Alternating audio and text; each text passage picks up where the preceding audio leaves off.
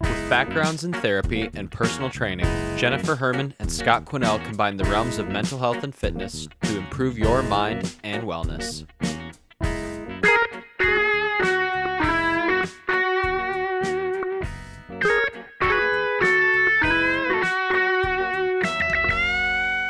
Well, I'm excited to talk about the Netflix special, the documentary, Oh, social dilemma. The Social Dilemma. Yeah. yeah, and then this is gonna be a two-part series, uh, just because there's so much information. It, it is. It was. It, there's so many different topics within this documentary, different themes from what technology is, how it's influencing us, where it went wrong, where this technology, this these platforms that were meant initially to be good and helpful, um, you know, where where did it get sidetracked, and then how does it play on people's mental health, and what do we do about it? Right, and it, it kind of dates back. So the people they talk to, like the people that they interview, they're kind of the the people that started at these big name companies like Facebook, Google. They started way back, however long ago it was, 2006, 2008. Yeah, in the early 2000s. And they were the engineers, the designers, they were in leadership positions. And the individuals that were interviewed are the ones now that have left They've left, yeah. um, because they have morally and ethically have had issues And with they- the direction that these platforms Right. are going. They kind of found a loophole in in the business, really. Mhm.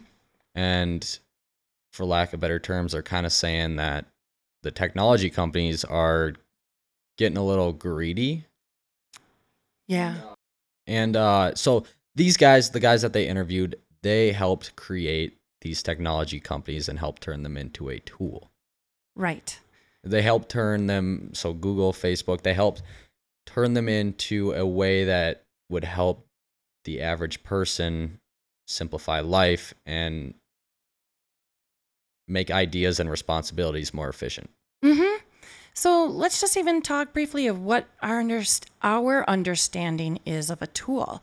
So a tool is to make, like you said, our life more efficient, and a tool is not to have a reciprocal gain.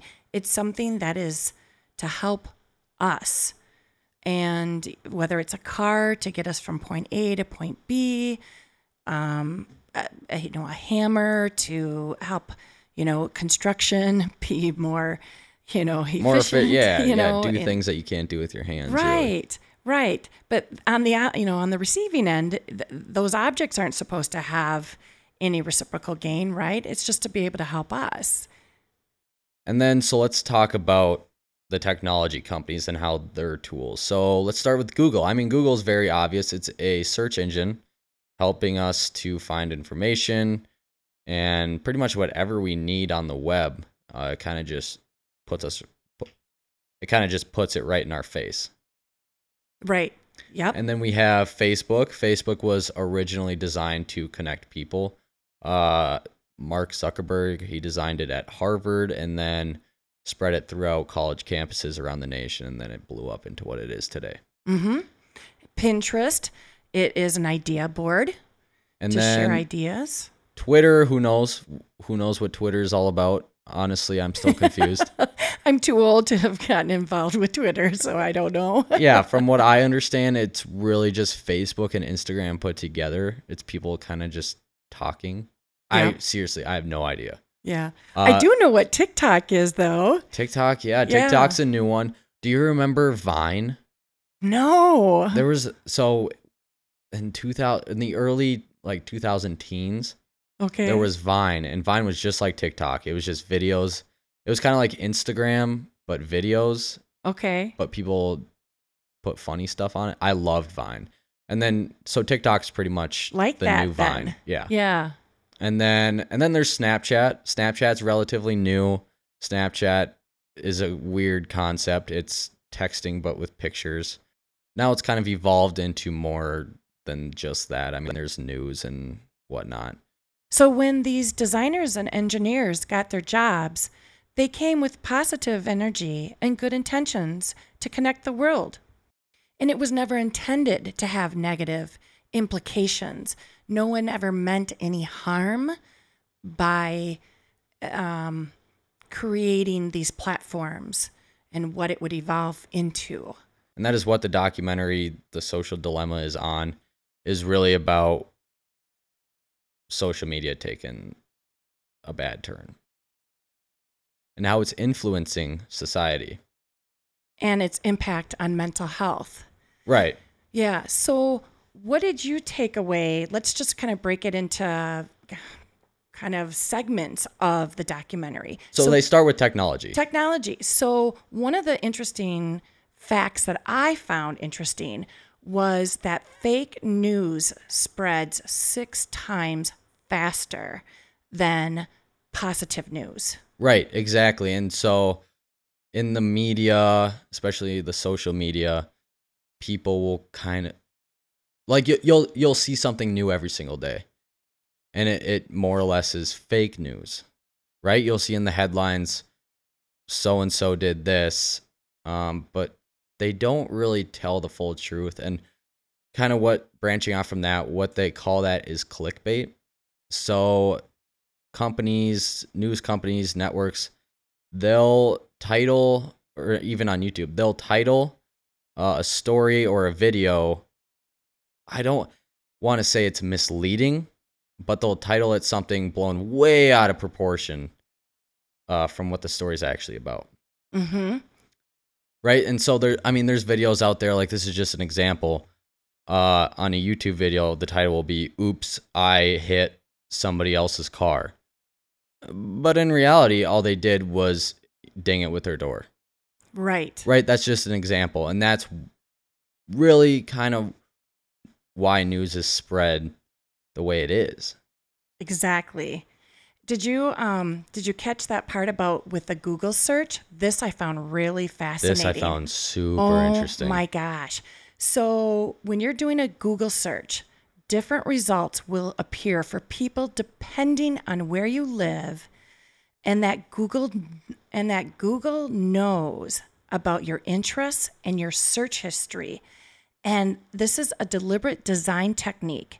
And so it will give your information about your interest, but not necessarily the truth of that information. So, um, I mean, you got to think about it. So when you're on Facebook or Google or whatever website and you see an ad for something that you recently looked up. So let's say you were looking for a new house, mm-hmm. right? And you just go on like Facebook or you're shopping online and you see a Zillow ad or any other realtor company pop up. It's because Google knows that, hey, this person is interested in buying a new house. So let's shove, you know, an ad related to that in their face. And that's all in their design system. And it's showing you information that it wouldn't show somebody else. So people aren't seeing the same information. They're not getting the same data. You know, it's so it's almost conflicting information that is almost, in my opinion, deliberately causing conflict. And the average human, I mean, okay, I, I don't want to speak for everybody, but especially in school, when, when you're researching a question for an assignment or just to learn something, you usually kind of click on one thing and if you get a clear answer to your question, you kind of just take it and run with it. But everybody does that. And with kind of kind of the system that Google has, especially with shoving different shoving different information to different people, somebody else is going to read something totally different from what you or you or I read. Yeah. That's what I took from it too and that the social platforms and tools were designed to be addictive, and that social media is a digital pacifier. That's kind of what they've qualified it as. Yeah. So if you're bored, I mean, you you gotta just, I mean, how many? So let's say you're downtown and you're you're getting on the bus, how many people do you see just sitting on their phones because they have all nothing the else to do? And one of the, I think he was the CEO of Pinterest, and he was talking about how he himself, knowing all the psychological strategies that go into the design of these platforms, that he himself was addicted and couldn't stop himself from constantly looking at his phone. Um, and so he had to delete the apps. And they brought this up in the documentary as well. They related technology and the persuasion of technology companies to magicians. And so what so a magi- a good magician a good magician finds a part of our brain. I mean, this could be a little off, but a good magician finds a part of our brain that we don't even understand and learns how to malip- and learns how to manipulate it. And that's that's what suc that's what makes a magician successful. Is they find a way to manipulate our brain and kind of just show us something that not that we've never seen before, but we didn't think was possible. Mm-hmm. Hey, really quick. If you've listened to this show before, you probably know about our sponsor, Midwest Center for Personal and Family Development. Midwest is an outpatient mental health clinic in the Twin Cities area that specializes in anxiety treatment, child's therapy, couples counseling, and trauma therapy. But of course, they provide several other types of service. So if you or a loved one is searching for help, they are accepting in person and online appointments right now. You can visit them at MidwestCenter4U.com or call them at 651 647 1900. All right, let's get back to the show. Think about it like this you're looking at your phone screen, and everything you see is tracked. How is that tracked? There's an AI on the other side, and they they use the term avatar. So there's an avatar of yourself on the other side of the screen, tracking everything you view and knowing what you liked, uh, your friends, what you dislike, and what you spend your time doing. And it knows your emotions. It It- does. didn't you? I, that wigged me out. Yeah, that was weird. So, with all that information that gets fed into the system, there's no supervision or accountability. It's just a big, or it's not one computer, but it's multiple computers hid underground, underwater, just working, Right. just collecting data from all over the world. So, knowing that, what's gone wrong with this? This was technology that was initially meant to do good and it meant well. And so, what this documentary is saying is that it shifted into a business model and there were, and there are shareholder pressure to make money. Right. Everybody's money hungry. And we're not the ones. So, Jennifer and I are not the ones asking the question, what went wrong? There was actually a point in the documentary where the producers of the whole film they asked the people, so what went wrong? And I'm not seriously, honestly, nobody gave an answer right away. No, and it was at the very beginning, and they were just kind of shocked, like by that question, and they were They couldn't- tongue tied. They couldn't even give an answer. No, uh, uh But they the did sum it up into kind of like three steps, three goals, however you want to say it. And The companies are driven by three goals. They were saying, and this is, I think, how it shifted because businesses always have to have a purpose to be able to be sustainable and And to grow. and to grow.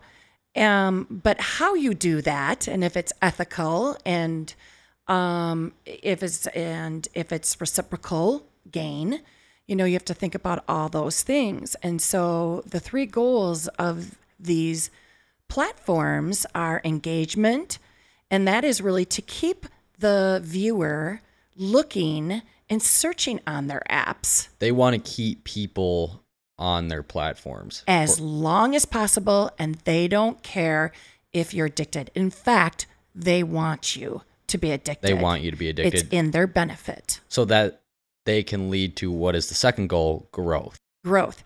And then there was information, Scott, on that that um, oh, there's that ratio where they said they want They want one person to recruit seven friends. seven friends In 10 days. and that's like a success. That's their mission.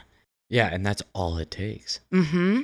And then the reason they want people on the platforms as long as possible and then to grow is for advertisements. So that's how all these platforms make money is off advertisements. The more people that are on their platforms, the longer that they are the longer that they are on the platforms, the more money that these big companies make. So, one of the quotes that gave me the chills, there's actually two quotes that stand out that were stated in this documentary. One is if you're not paying for the product, then you are the product. You are the yeah. So, the advertisers are trying to get you to buy product, but we're the pawns, you know, and so it, you take that into context that you know we're being used for a purpose Yeah, we're being used because these advertise these advertisers need to kind of get their money's worth when they pay Facebook and how Facebook provides that is by just pumping more people their direction. Yep. And then the other quote that I thought was pretty interesting is there are only two industries that call their customers users illegal drug illegal drugs and software. It's true though if you think about it. Yeah. It's 100% true. And who is that quote by? Um Edward Tuft. Okay. Yeah. So Jennifer, how often do you find yourself on social media because we are all victims of this right right now. You know, I'm going to say that I don't have a problem. I don't post on Facebook. I accident I accidentally posted a Christmas tree. I accidentally posted a Christmas tree In on Fa- October? no, well, it was in the fall, and it was many years ago. I didn't know what I was doing. Um, I do have a Facebook profile to keep in touch with friends, but I don't use it. Um, I do check Facebook mm, about five times a day, six Okay. times a day. If you get a notification from Facebook, so you know how Facebook and then there's iMessenger, that's kind of like their communication app. Right. If you get a notification from that app or even text messages in general, how how often do you check it almost immediately?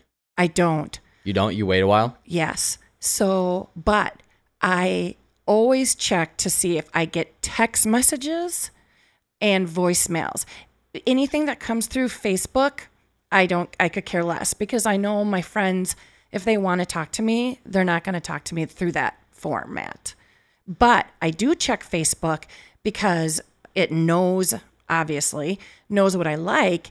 And there are inspirational quotes that I get out of there. There's the power of positivity that I love. Oh, that's right. Yeah. yes, I told you about that. And I love that. And there's some wildlife things that come through. And so it's kind of like my Pinterest, Okay. you know, through that. But And, and then you also kind of got to see, you know, I mean, the holiday season's coming up. You, you got to see what good deals are going on.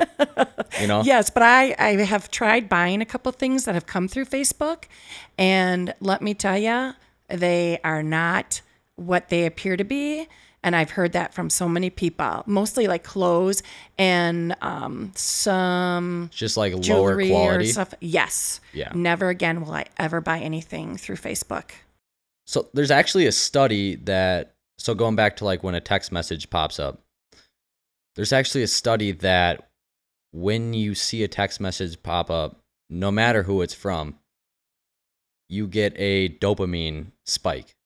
Uh, dopamine is a chemical uh, neurotransmitter, and the amount of dopamine you get from that text or notification is roughly the same as cocaine. Yeah. So Was it- just think about that. Yeah. Wasn't that fascinating too? That was super cool. That it was just so eye opening. But that again makes sense of where that addiction comes from and why it is so hard for people to refrain from their devices. and keep looking at what's new, what's going to pop up. Right. Does somebody need me? Mhm. Like, does somebody need help? Somebody want to talk? You know, it's like that Yep. FOMO. yep, what's new? out. What's new? hmm Hey, so that was part one of this part two series. Tune in next week to find out how the documentary ends and how they say we can solve this issue. If you have questions, find us on Instagram and Facebook at Mind and Wellness Podcast, and tune in next week for part two.